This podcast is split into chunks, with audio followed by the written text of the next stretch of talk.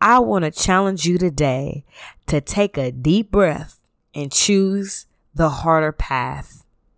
And the harder path is to show someone mercy.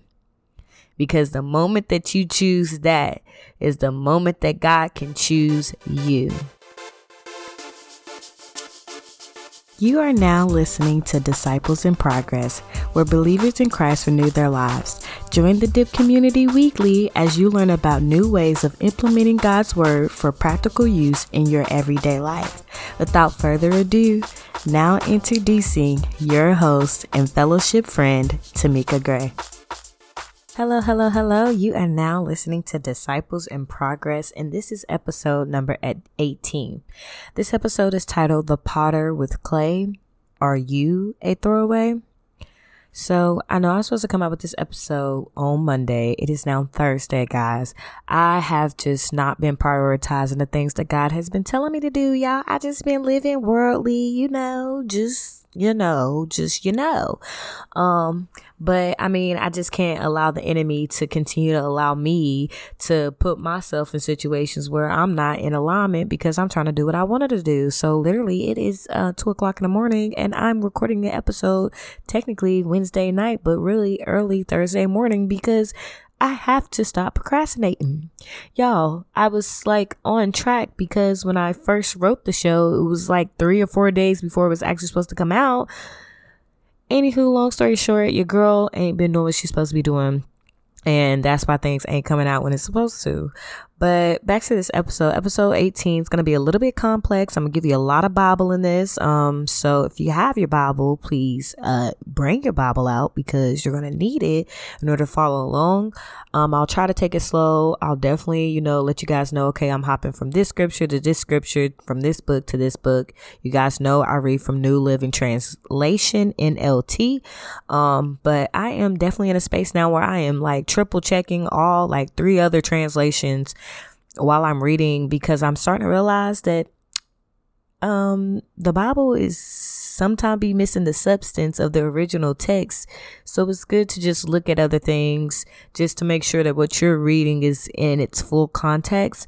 Um and if that's too much for you to do in this moment just spiritually, don't don't even do it. Stick to your one translation, but once you start to grow spiritually, we really just got to start digging deeper to figure out what was the original and true intent with the creation of what scripture we're reading from.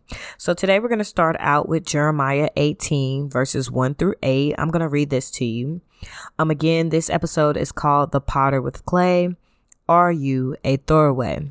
So the potter with clay is like an analogy. If you've ever read any text in the Bible, you have seen it been mentioned that, you know, God refers to himself as like the potter. What is a potter? A potter is somebody who makes, um, uh, vases or clay like objects or figurines. It's like a lump of mud, honestly, and some water, and they use their hands, and it's like a spinny thing. Yeah, just look it up if you really don't know what a freaking potter is. But basically, a potter is a creator, honestly. At, at the heart of it all, they create objects and they sell them and they're typically really nice. But then the title also goes to Are you a throwaway? Well, if God is the potter, aka the creator, then who is the clay? The clay is the thing that's being molded and shaped into a form or whatever. Guys, we are the clay. The people of this land, we are the clay. God is the potter and we are the clay. So then the title says, Are you a throwaway? Well, every potter doesn't create all things beautiful all the time. There are some times where a potter messes up and it's like, man, I messed this one up. Okay, let me just get a new lump of clay and let me do this. Da da da da da. So he tossed that clay to the side. There are some people that God intentionally just tossed you to the side. And you're like, what? God would never do that. And I'm going to show you how and I'm going to show you why. And I'm going to show you how there's glory in that. So if you believe that you are a throwaway clay, baby, this is the episode for you. If you don't believe you're a throwaway clay, you think your pot look good enough to sell in Target, your pot look good enough to sell in Walmart, or your pot look good enough to sell in Dollar General, I think you should still listen because you might be surrounded by pots who can't get sold in none of those stores at all. I like to refer to myself as I'm a mixture in between Walmart and Target. My my pot ain't completely perfect. My pot got some lumps and humps to it, but I'm not like lower grade where I ain't, you know, I'm selling for two dollars at Dollar General, but I ain't top tier where I'm selling for thirty dollars at Target either all the time. I'm just right, right in the middle where I can sell for about mm, 10 15 dollars. 15's even high like 10 to 12 dollars at Walmart and then there's seasons where I'm like dang God you showing out. I could really go for Target right now for 30 to 45 if this analogy just lost you baby it's okay. We're gonna get to scripture so that we can get to the point. Without further ado guys let's jump into it. We're turning to Jeremiah chapter 18 verses 1 through 8 you guys know that I read through read from the New Living Translation and it reads like this It says, The Lord gave another message to Jeremiah. He said, Go down to the potter shop, and I will speak to you there. So I did as the so I did as he told me and found the potter working at his will. But the jar he was making did not turn out as he had hoped. So he crushed it into a lump of clay again and started over. Then the Lord gave me this message. O Israel, can I not do to you as the potter has done to his clay? As the clay is in the potter's hand, so are you in my hands. If I announce that a certain nation or kingdom is to be uprooted, torn down, and destroyed, but then the nation renounces its evil ways, I will not destroy it as I had planned. And if I announce that a plant if I announce that I will plant and build up a certain nation or kingdom, but then that nation turns to evil and refuses to obey me, I will not bless it, as I said I would. Therefore, Jeremiah, go and warn all people of Judah and Jerusalem. Say to them, This is what the Lord says I am planning to destroy, I am planning disaster for you for you instead of good. So turn from your evil ways, each of you, and do what it is that is right. Okay. We're ending that. So what did we get from this? Um, verses um five literally says that as the clay is the potter, I mean as the clay is in the potter's hand, so are you in my hand. So that is God just saying, like, look, I am like I'm the potter and you're the clay. You're in my hands. I can create you. I can destroy you. I can build you up and I can tear you down. But it's really based off of your actions. Are you going to be obedient or you not going to be obedient? You know, I can make promises, but I can also take them away. And so, um, but God is a God of choice. So like, if you choose not to do what it is that he's asked you to do, then he's just going to get someone else to do it. You know what I'm saying? So this just gives us the foundation of what the potter does and how the clay responds and that God's basically saying I have the right to destroy you just as much as I have the right to build you up. So boom. That makes sense. Okay, now we got the basic understanding of a potter and the clay. Okay, we got the analogy down. Okay, God, so what's next? God said turn to Romans chapter 9 verses 7. So we about to go to Romans chapter 9 verse 7.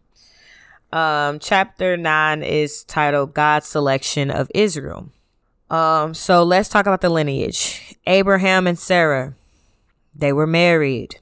They had a son named Isaac. But remember, Sarah was the one who couldn't get pregnant for the longest, and Abraham got really, really old. And God was like, Nah, I promised you a son who's gonna birth many nations, and this, that, and the third. And Sarah kind of laughed at God, was like, God, you ain't about to make my man and I have a baby because he old, and that's just not really realistic. So Sarah took it upon herself to get one of the mistresses. Well, she was a worker then who then became a mistress because she committed adultery with her husband out of force because Sarah told her to have sex with her husband. So Sarah forced this little lady to have sex with her man. And her man got her pregnant, and then Sarah got jealous and sent her away. And after that, Sarah ended up getting pregnant like God told her she was, and she had a son named Isaac. Okay, so Abraham and Sarah made the promised kid Isaac. From Isaac, Isaac married a woman named Rebecca. So Isaac and Rebecca had two sons named Jacob and Esau. What's the lineage, guys? Start with Abraham and Sarah. Abraham and Sarah had Isaac. Isaac married Rebecca. Rebecca and Isaac had twin sons named Esau and Jacob. Okay, let's read. We are reading again from Romans. Messing up my recording. Okay. Um, we're reading from Romans chapter 9, verses 7, New Living Translation. And it reads like this Being descendants of Abraham does not make them truly Abraham's children. For the scripture says, Isaac is the son through whom your descendants will be continued. Though Abraham had other children too, this means that Abraham's physical descendants are not necessarily children of God. Only the children of the promise are considered to be Abraham's children. For God had promised, I will return about this time next year and Sarah will have a son. This son was our ancestor Isaac. Boom. I'm to stop right there. So, what does this mean? So, remember how I told you Sarah laughed at God and was like, My husband is too old to bear children. I'll just make him have sex with the mistress or one of the workers and he'll bear a son that way. Well, that's actually what happened. But because God did not ordain that and God didn't say that that was how that was supposed to go, that did not mean that the promise went to that mistress child because it didn't. God said, I'm going to do what I said that I'm going to do, and you're going to be patient. So, what happened was he had a false baby that should have never happened. That baby did not inherit God's promise. So, just because your quote unquote came from Abraham, there's two sides. Either you're in the promise or you're not in the promise. If you're Isaac descendant, you're in the promise. If you're the mistress descendant, you're not in the promise. So that's what that was a breakdown for. Okay, back to the word. So verse 10 starts with This son was our ancestor Isaac. When he married Rebekah, she gave birth to twins. But before they were born, before they had done anything good or bad, she received a message from God. Pause. I need y'all to go to Genesis 24, verses 22 through 26. This is literally going to illustrate the promise. The Bible right here sums it up a little bit, but if you want more details, go to Genesis 25, chapter 25, verses 22 through 26. I'm not going to read it. We ain't got time for all of that. Go do it on your own. Pause the episode, go do it, then come back. So we're back in Romans, verses 11, and it reads like this But before they were born, before they had done anything good or bad, she received a message from God. This message shows that God chose chooses people according to his own purpose. He calls people, but not according to their good or bad works. Pause. That was a lot. This sentence says this message shows that God chooses people according to his own purposes. So I looked up the definition purposes. Purpose is the reason for which something is done or created or for which something exists.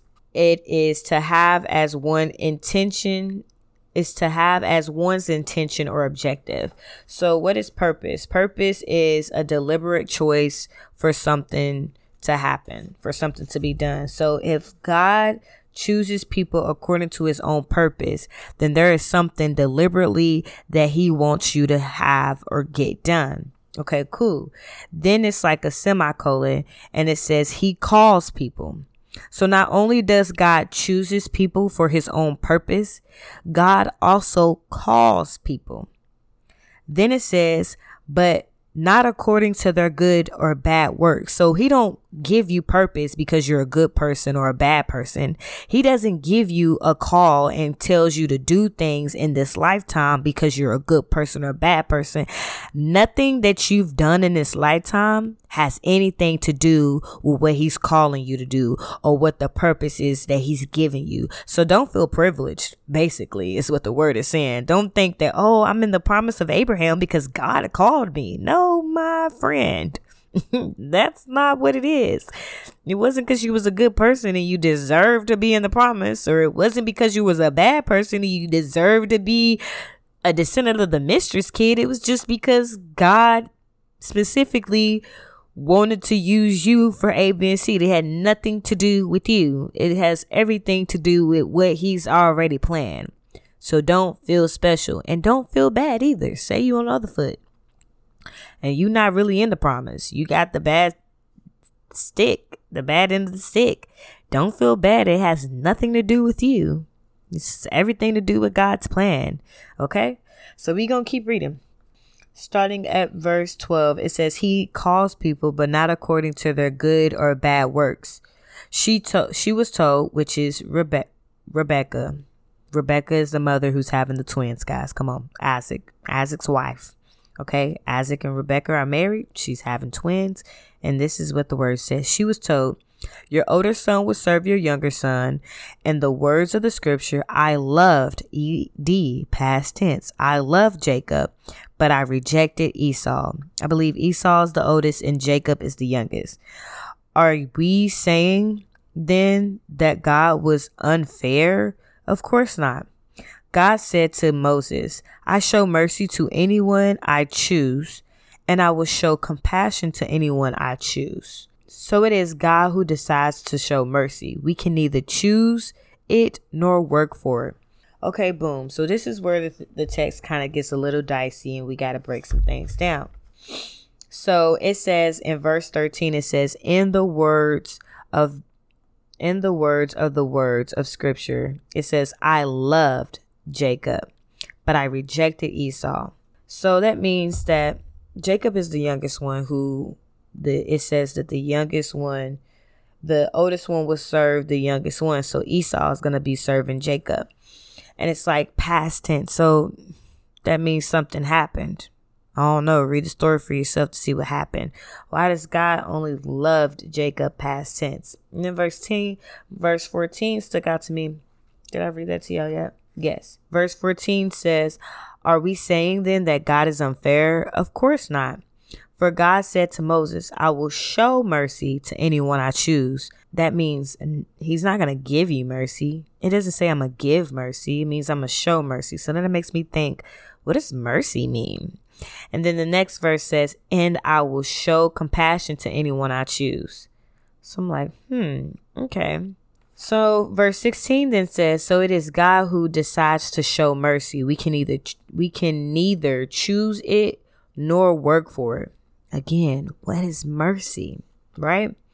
Verse 18 says, So you see, God chooses to show mercy to someone, and he chooses to harden the hearts of others, so they refuse to listen. So now I got to figure out what the heck is mercy. And that led me to Matthew chapter 5, verses 7, which reads like this God blesses those who are merciful, for they will be shown mercy. So, so now we got to ask ourselves, what does this mean? So my interpretation of mercy in Matthew 7, which Matthew 7 again reads like this God blesses those who are merciful, for they will be shown mercy. So I'm like, okay, interpretation, what does this mean? Because your life was chosen to be one filled with more imperfections, meaning faults, blemishes, or undesirable features, doesn't mean you should treat others with the same cruelty or harshness. You should relieve others from their suffering. The more you do this, the more God will show you mercy and compassion. Mercy is compassion or forgiveness shown towards someone whom it is within one's power to punish or harm. So, what does that mean? Because are you saying that because I get treated poorly by the world and by life and technically by God, that I am in the power position to inflict the same pain and torment and torture onto other people? Yes, friend. Yes. I mean, you would be well in your rights to be the worst human being out here because the cards you have been dealt has been a lot harder than most people. But there is power when you are able to look at your situation and be like, man, I really hate what I have to go through right now. But you know what? instead of me treating this person like crap today, I'm going to give them something that hasn't been given to me. And that's called mercy. Mercy is compassion or forgiveness shown towards someone whom it is within one's power to punish or harm. So then I'm like, I really just was like, the meaning is you would be well within your rights to treat people trash, quote unquote trash, because they're because the life you're living is quote unquote trash, but choosing a higher power, which is mercy, will allow God to show you mercy. Okay. So Matthew's 9 Matthew's 9 verses 13 in the um ESV uh version says, "Go and turn go and learn what this means." And it says, "I desire mercy and not sacrifices, for I came not to call the righteous but sinners." So this is Jesus talking to the disciples and he's saying like, "Look, I desire mercy. I don't desire sacrifice. So back in the day, people would sacrifice things to, you know, ask for forgiveness or whatever, whatever. But God's like, I don't even care about none of that. I care about how you treat other people. I, I care about mercy. And so he also said, For I came not to call the righteous. I didn't come to call the people who's already doing the right things. I called for the sinners. And so because your life is more trash than most people's lives, it's probably easier for you to go out here and sin because why live right when life already treating you wrong? You know what I'm saying? It's like you kind of want to already throw in a towel when everything's already kind of bad, but really God's here and Jesus was here to save you, to show you mercy because if you out here showing other people mercy, then his power is being shown through you. But that's too deep. Let me keep reading. So what I wrote as an interpretation of uh, Matthew's 9 verses 13, which again it reads like, I desire mercy. This is Jesus talking. He says, I desire mercy and not sacrifices. For I came not to call the righteous, but sinners. And my interpretation is God really doesn't care slash tend to those who are doing all the right things. Righteousness is the act of being morally right or justifiable. God tends tends and cares for those who have a hard time being righteous. God's word says that in Psalms 34 18, it reads like this The Lord is near the brokenhearted and saves the crushed in spirit, meaning he gets to show off his power when your life is hard. Second Corinthians verses 12. I'm in chapter 9 verses I'm in chapter 12, verses 9 reads, My grace is sufficient for you, for my power is perfected in weakness. AKA, my mercy, compassion is enough for you, for my power is perfected, AKA, stronger in your weakness. When it's harder for you to do good, it gives God the space to show his strength because you only you are only living in righteousness because God's grace, salvation, and love. So if your life seems a little bit harder than the average person, you feel like life is whooping your butt every corner you turn. And it's so easy for you to be angry and hurtful to the people around you because life is so trash. I want to challenge you today to take a deep breath and choose the harder path. And the harder path is to show someone mercy. Because the moment that you choose that is the moment that God can choose you. The moment that God can show his strength in your weakness. So ask yourself, are you a throwaway? And that wraps up episode number 18. I will talk to you guys next Monday. Yes, Monday will be